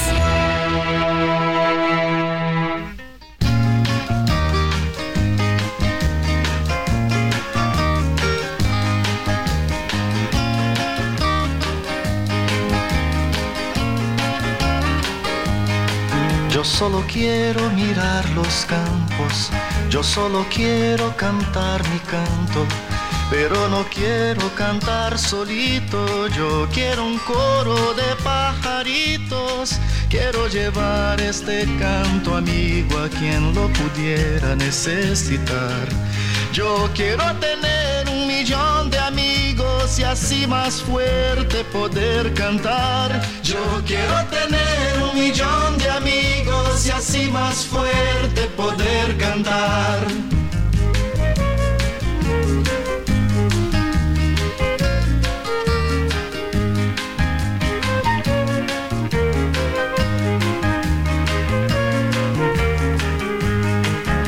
solo quiero un viento fuerte, llevar mi barco con rumbo norte, y en el trayecto voy a pescar para dividir luego al arribar. Quiero llevar este canto amigo a quien lo pudiera necesitar. Yo quiero tener millón de amigos y así más fuerte poder cantar. Dos de la tarde con 32 minutos, dos de la tarde con 32 minutos y estamos escuchando un millón de amigos con el gran Roberto Carlos, una canción de 1975 y bueno, habla precisamente de la unión entre las personas, porque juntos se pueden lograr muchas más cosas. Uno individualmente puede lograr algo, sí, puede tener éxito, pero juntos como equipo se llegan a las victorias y a las trascendencias. Y es justamente parte de lo que les dice Roberto Carlos Carlos, este cantante brasileño, le pone voz a una canción solidaria llena de esperanza que exalta el valor de la amistad y la importancia de ayudar al prójimo. Hoy, día del hoy día mundial de la solidaridad, estamos recordando y el señor productor Rubén Esponda nos hizo esta gran selección para que pensemos para el próximo año cómo tenemos que regresar a ser ese México unido, porque estos últimos años, por lo menos los últimos seis años, hemos vivido verdaderamente separados y conflictuados entre nosotros. Y en medio de estos espacios que hemos dejado como sociedad, el crimen organizado se ha aprovechado y se ha metido hasta la cocina en nuestra sociedad. Hay que unirnos. No dejemos que los políticos, no dejemos que los gobiernos, no dejemos que los partidos, no dejemos que los mandatarios nos dividan como mexicanos. Al final ellos se van a ir, ellos acaban ya sus periodos, se van a otros lados, ya ve a los, a los buscando hueso por todos lados tienen palabra, lo que quieren es el hueso, el poder, el dinero, es lo que quieren. Nosotros como mexicanos tenemos que estar juntos y sacar adelante este país. Trépale, mi Luis, un millón de amigos, Roberto Carlos. Quiero llevar este canto amigo a quien lo pudiera necesitar. Yo quiero tener un millón de amigos y así más fuerte poder cantar. Yo quiero tener un millón de amigos y así más fuerte poder cantar. El ojo público. En A la Una tenemos la visión de los temas que te interesan en voz de personajes de la academia, la política y la sociedad. Hoy escuchamos a José Narro Robles en Un México Nuevo. El ojo público. Muy buenas tardes tengan todas y todos ustedes. Es un gusto compartir en esta oportunidad el espacio con José Luis Sánchez, a quien saludo con mucho respeto. Mi gratitud para el titular del mismo Salvador García Soto, para el equipo de producción, para el Heraldo Radio y en especial para el auditorio que sigue este programa. Este fin de año debemos darnos un espacio para hacer una reflexión profunda, para valorar lo que termina, lo que logramos y definir qué sigue. La verdad es que desafortunadamente hay poco que celebrar. Tampoco este ha sido un año favorable para la marcha de nuestro querido México. En muchos momentos, en este lugar he expresado mis preocupaciones. Probablemente la más sensible en mi perspectiva es la que tiene que ver con la enorme polarización que vive nuestra sociedad la posibilidad de que la división persista es muy amplia. Si algo grave le puede suceder a nuestro país, es que tengamos una fractura social y que los mexicanos seamos nuestros propios enemigos. Por eso debemos valorar el futuro cercano. En menos de seis meses estaremos eligiendo a quien deba conducir los trabajos de la colectividad, a quien encabece la marcha de México. Todavía falta mucho por ver, pero ya tenemos que hacer la reflexión correspondiente al futuro que deseamos para nosotros y para las próximas generaciones. Enfrentados, no encontraremos la ruta correcta. Divididos será mucho más complicado. Los primeros pasos le corresponden al gobierno de la República pero deben seguir, seguir las acciones de líderes políticos, de las oposiciones y de nuestra sociedad. A todos nos toca hacer algo. Muchas felicidades y nos encontramos el próximo año. Felicidades de nuevo a todas y todos. A la una, con Salvador García Soto.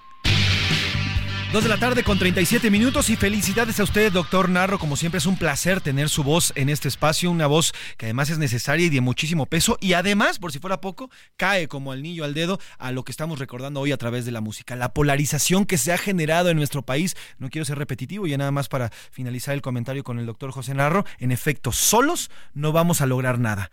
Y ellos, quienes nos han separado, lo saben perfectamente. Quien nos ha dividido en esta sociedad lo sabe perfectamente porque que nos dividió, sabe que se puede meter y puede continuar con esta división. Y un México dividido es un México perdido. El ojo público del doctor José Narro le, le, mandamos muchas felicitaciones, bendiciones y gran fin de año. Y aquí lo estaremos escuchando el próximo año con su siempre México nuevo, interesantísimo aquí en el ojo público y obviamente además de nuestros colaboradores que día a día escuchan en este espacio. Ya está aquí el señor Oscar Mota Aldrete con los deportes y vamos a escucharlo.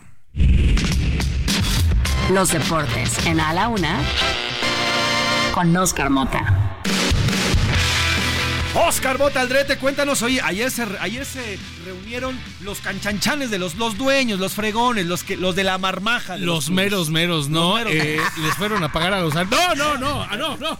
Estás viendo que si de por sí ahora ya traen ya ese tema. Que, que, ¿Más de la América? América pues, ¿Más de la América? Pues ellos que no aguantan, ya, déjenlo. Ya. Mira, ya está, ya está Azcárraga dijo, ya vamos por la 15. Ya está los americanistas, se nos olvidó la 14. Hay, ya vamos por la 15. Hay una, imagen que, hay una imagen que se viralizó muchísimo. Bueno, un, un, video donde, ahorita que lo mencionas, precisamente Emilio Azcárraga, llegando a esta reunión de dueños, pues con un camionetón Sí, claro. No, o sea, como, como, como, el este de, Star Wars, ¿no? Como alguna así impresionante de Inge mil millones, no Ajá. sé. Pero atrás trae su estampita de la América. Claro. O sea, como, como, buen americanista. como buen americanista a pie, ¿no? Entonces, sí, sí, sí, ahí trae obviamente su. Unos lo traemos en nuestra, en, en nuestra en avalancha. el corazón, Apache. hijo. Unos lo traemos en nuestra avalancha Apache, los millonarios en sus camionetas millonarias. Ah, pensé que ibas a salir con la poesía de ah, bueno, unos lo traemos. El corazón es en el, el corazón. Desde que nací, Oscar Mota, hace 38 años lo traigo. Eso es Oye, otra cosa ya. Qué, qué, gacho, Mafe, porque me, me, haces divagar cuando tengo poco tiempo, porque ahorita que mencionas, no, es que mencionas las avalanchas Apache, yo no sé cuántos de nuestros escuchas se acuerdan de las avalanchas, es, o sea, este fenomenal pedazo de, de, de, de tabla con llantas y obviamente el, el manubrio que ojo, voy a comentar rápido una anécdota muy rápido, e insisto, porque más es divagar. Resulta que eh, seis años tenía yo y entonces mis Reyes Magos, a quienes obviamente les mando un gran abrazo, me trajeron una avalancha original. Apache que la utilicé. No, esa, no, era avalancha, avalancha, la avalancha, avalancha. Después se hicieron las Apache ya de acero. Te voy a contar por qué. Porque, eh, pues, me la traen, la con los, con los cuates y todo eso. Y resulta que era el tortumóvil. Era el tortumóvil de, pues, de las tortugas ninja que en ese entonces. Entonces, pues, como buen tortumóvil, entonces, este se me ocurre pensar que yo soy este una de las tortugas ninja, Miguel Ángel, me aviento un brinco como que desde, el, desde la tercera cuerda, bueno, desde una escalera, y pues partí por la mitad mi avalancha. Era obvio, era obvio. Entonces, yo no sabía que iba a ser obvio, Mafer. Yo pensé que era el tortumóvil. Entonces, bueno, eh, pasando bueno, los dueños, de este, los dueños, ¿qué hicieron los dueños? Pasando de este divague, a ver, presentaron lo que le llaman ahora el eh, plan para renovar el fútbol mexicano. Mira, lo traigo aquí nuevo modelo del fútbol mexicano. Híjole, aguas, aguas con todo eso que, que se vende como nuevo, porque luego ya nos ya les damos dado cuenta, en el norte ya nos damos cuenta que lo que vendieron como nuevo, nuevo, ya saben qué, pero, no salió tan nuevo y salió más viejito que los más viejitos de los políticos, ¿eh? Correcto, pero aquí en el fútbol mexicano les gusta como que eh, entrarle a la paca, ¿no? Por ejemplo, hoy se anuncia que el Toro Fernández, eh, delantero de Pumas, ahora ex delantero de Pumas, uh -huh. lo acaba de comprar Cruz Azul, uh -huh. pero a ver, a Pumas le salió en 2 millones de, de, de dólares y Cruz Azul lo va a comprar por 11. Dime si no es un negocio, entonces dime si no les gusta Claro, comprar este. A ver, reformas al reglamento de competencia. Los ajustes serán a partir de la temporada 224-225. Dicen para ser más justos, no dicen que todavía. ¿Dónde está nuestro este ascenso y descenso? No nos han dicho. Eso todavía, eso todavía sigue en, en, en Autonomía de la comisión de árbitros, centralización del VAR, publicación de los audios del VAR, reestructura del fútbol base en México, partidos de alto nivel para la selección nacional. Esos son, digamos, como que los puntos. Hay en particular, creo que dos o tres que llaman mucho la atención. Lo del VAR, lo mencionaste hace rato. ¿Qué es lo que va a suceder a partir de la próxima temporada? Que cuando se empiecen a revisar ya las jugadas y se va obviamente a la cabinita del VAR, que también lo incluye este punto. O sea, ya quieren tener como que una oficina central para que toda la señal de, del bar llegue a una sola oficina y no dependa de las televisoras. Un ejemplo muy claro, en la NFL, todas, absolutamente todas las repeticiones que hay en los partidos, que son eh, eh, decenas, son cientos, todas se van a una oficina en Nueva York y desde Nueva York operan de- dentro de cada partido y desde ahí obviamente revisa, ta, ta, ta, ta, ta. Quieren hacer algo así, eso me parece bien. Y a partir de ese momento, entonces ya va a haber estos micrófonos y ya vamos a escuchar lo que dicen los árbitros. Bueno, el árbitro con los encargados del bar, ¿no? bar. Ahora, no se va a conocer en el momento del partido.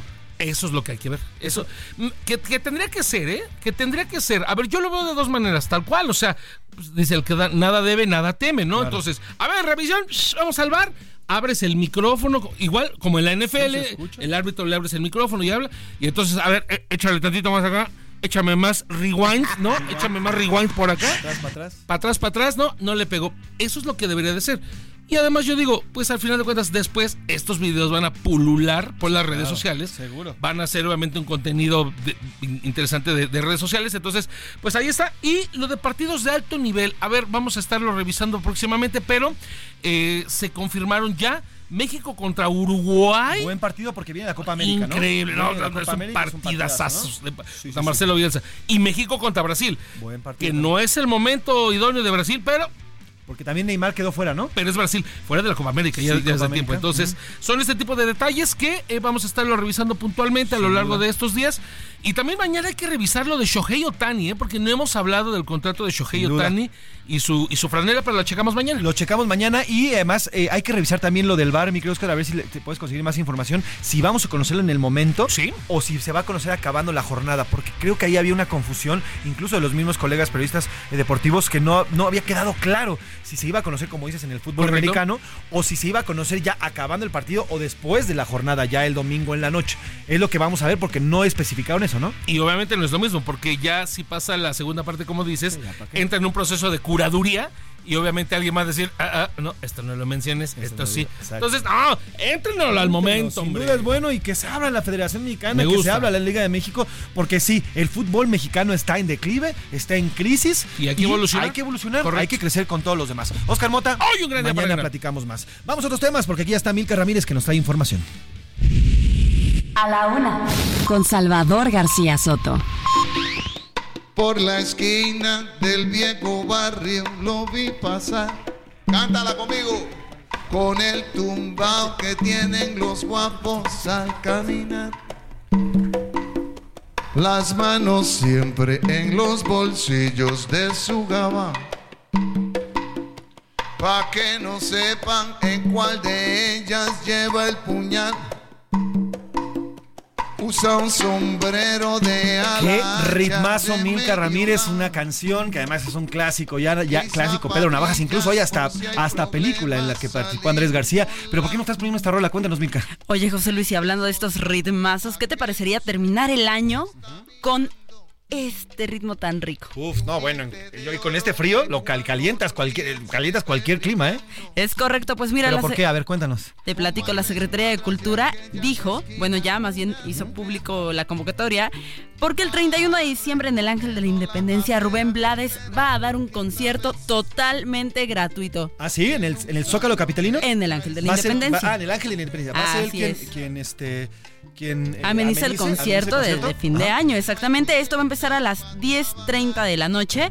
Les vuelvo a, a- a comentar, es totalmente gratuito. También se prevé el acompañamiento de la orquesta Roberto Delgado, Big Band, que está integrada por 20 músicos internacionales. Entonces, pues hay que quitarse el frío en el Ángel de la Sin Independencia. duda. ¿no? Entonces, para todos aquellas y aquellos que quieran disfrutar de la fiesta de fin de año aquí en la Ciudad de México, en el Ángel de la Independencia va a haber concierto y va a estar el nada más y nada menos que el gran Rubén Blades, un salsero que además es un clásico y es un ícono ya a nivel mundial. Rubén Blades, gratuito además, Ángel de Independencia a partir de hora, ¿de qué hora? 10 y media de la noche. 10 y media de la noche para recibir al 2023 con gran, gran, gran ritmo. Gracias, Milka Ramírez. Gracias, José Luis. No vamos a dejar la música porque tenemos invitadas especiales aquí en la cabina. del zaguán. Y Pedro Navaja aprieta un puño. A la una. Con Salvador García Soto. Somos cómplices de todo en el momento. Tengo miedo cuando lejos yo te encuentro. Vamos más allá de todo entendimiento. Si chocamos todo se pone violento. En el cielo no cabemos, lo presiento. En la cama juntos se nos va el aliento. Cuando acelera mi latido va en aumento. Somos cómplices cuando lo hacemos lento. Yeah.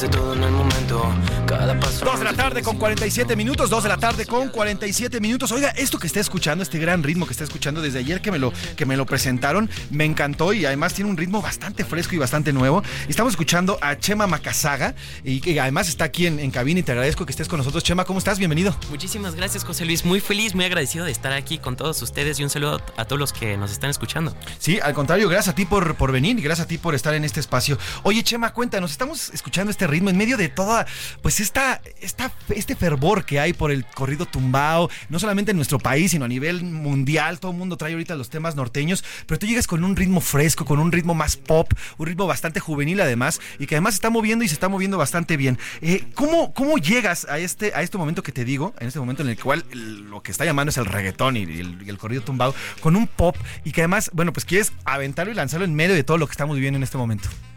Pues mira, es mi mera esencia. O sea, yo, yo parto desde mi esencia que la verdad me gusta el pop, me gusta mucho eh, todo lo que puedes explorar y lo que puedes decir a través de- del pop.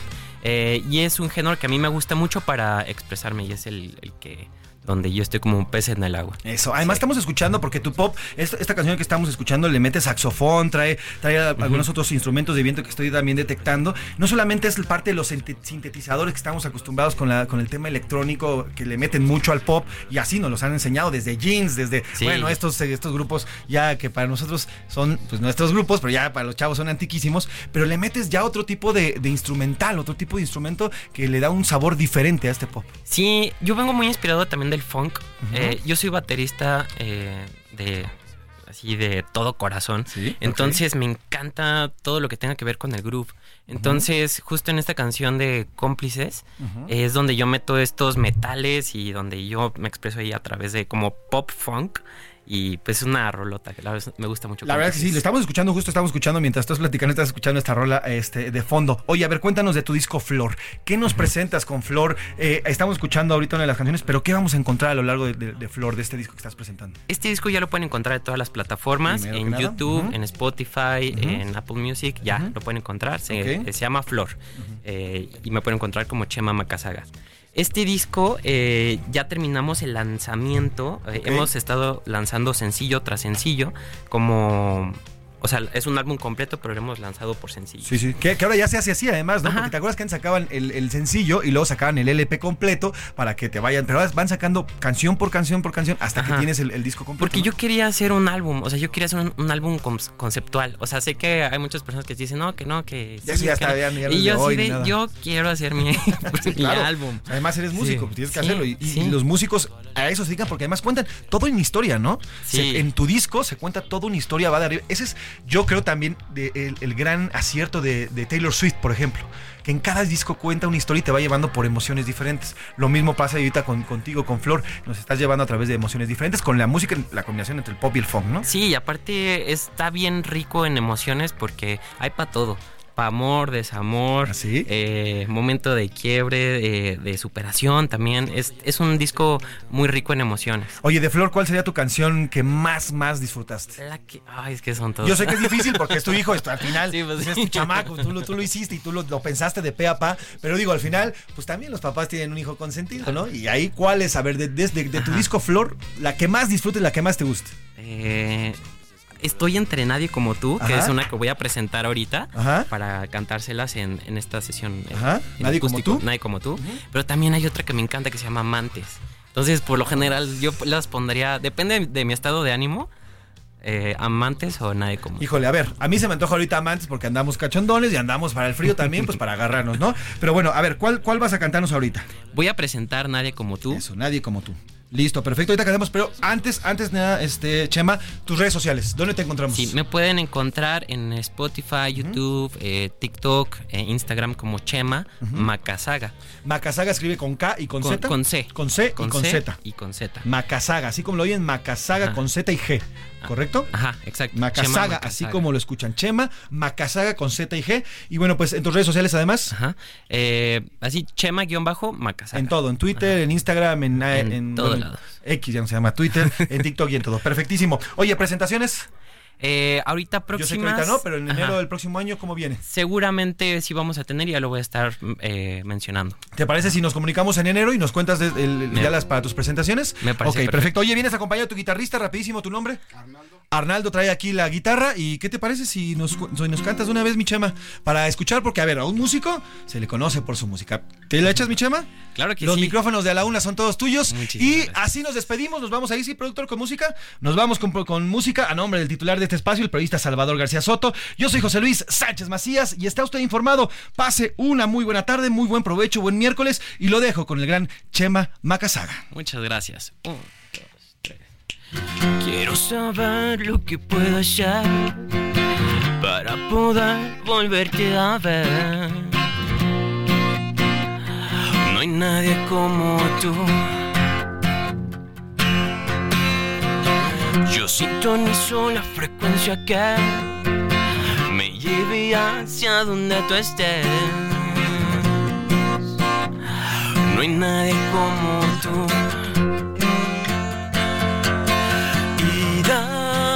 Dame tu mano, respira mi aire, que juntos hoy volaremos en galaxias de amor. Y dame tu mano, vayamos al cielo, que juntos hoy volaremos en galaxias de amor.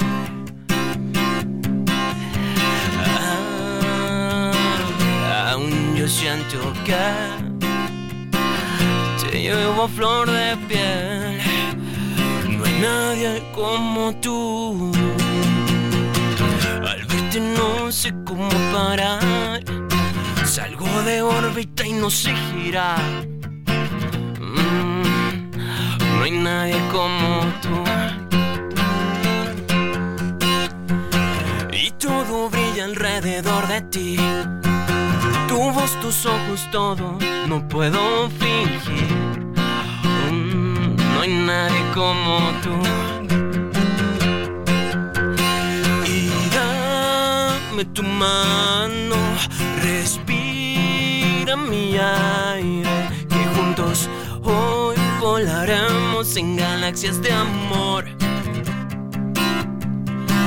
Y dame tu mano, vayamos al cielo, que juntos hoy Por hoy termina A la Una con Salvador García Soto. El espacio que te escucha, acompaña e informa.